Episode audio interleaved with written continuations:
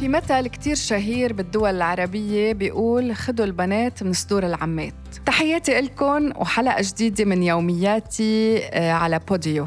أنا بتي معكن، واليوم ما حكيت بالأمثال لذكركم فيها، لأقول إنه في أمثال بعدها بتمشي مع واقعنا وقادرين بعد نتكيف فيها وبتمثل الواقع اللي عم نحكي فيها، وفي أمثال برأيي لازم تنقرض، خلص بطلت موجودة لأنه بطلت بتحاكي الواقع ولا بتحاكي الجيل الطالع أو الجيل حتى الحالي. ليش بعدنا مصرين ومن دون ما نحس بس نشوف ولد صبي أو بنت موهوب عنده ذكاء مش طبيعي، مطلع أكبر من عمره بالنضج اللي هو فيه، عنده اهتمامات كتير هيك يونيك منفردة متميزة، دغري منقول طالع لأمه، لا طالع لعمته، لا طالع لخالته، اخدها من فلان بالعيلة. امتى بدنا نقتنع انه كل انسان لابد ما انه يتأثر ببيئته، وكله بيرجع اكيد للتربية ومناخ البيت، ولكن نحنا دايما انا بقولها وقايلتها بقبل بحلقة،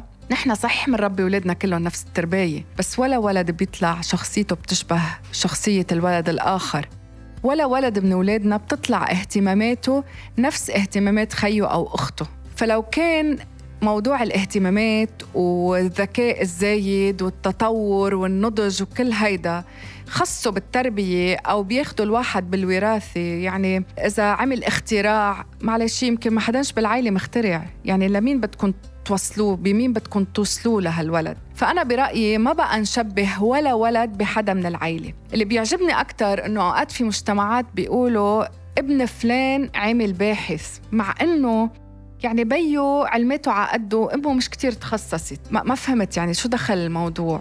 هيدا الاستثمار اليوم يلي نحن عم نعمله بهيدا الجيل اللي موجود هلأ واللي جاي يختلف كلياً بكل شيء، بالتكنولوجيا، بالتطور، بالاطلاع، بالمجالات، حتى بطريقة كيف اليوم صرنا بنعمل الأبحاث ومننظر لها، حتى طريقة التعليم والأسلوب التعليمي تغير كتير وعم يتغير من ولد لولد وليس من جيل لجيل. هيدا كله عم بيأثر بولادنا بمواهبهم، باطلاعاتهم، بتفكيرهم، باختراعاتهم، حتى المهن يلي نحن معودين عليها عم تنقرض.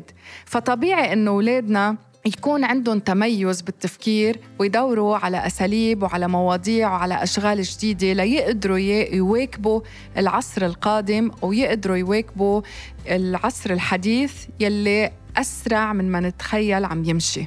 عشان هيك ما بقى تقتلوا مواهب حدا من الأولاد وتطلعاتهم وتفكيرهم المختلف عن أجيالنا بإنكم تقولوا له طالع لفلان، لا مش طالع لحدا، هيدا هو، هيدا شخصيته، وهيدا الانفستمنت يلي كل أهل عم بيعملوه بولادهم بعالمنا اليوم. في أهل رهنين حياتهم كلها بس ليستثمروا بولادهم لأنه شايفين فيهم موهبة معينة أو اهتمام معين، وفي ولاد هن لحالهم عارفين شو بدهم وكتير فوكس، فما نقتلهم هيدا الشي لأنه ولا نحن التقاليد بتقول إنه في حدا بالعيلة هيك، اللي حقق بالعيلة كتر خيره وعمل اسم للعيلة وكل شي، وخلوا ولادنا يحققوا مش لنحنا نفتخر فيهم، لحتى هن ينبسطوا باللي عم بيعملوه، وخليهم يعملوا يلي هن بيحبوه ويلي هن بيطمحوا له وهن بيحلموا فيه، غير هيك ما رح تشوفوهم ناجحين.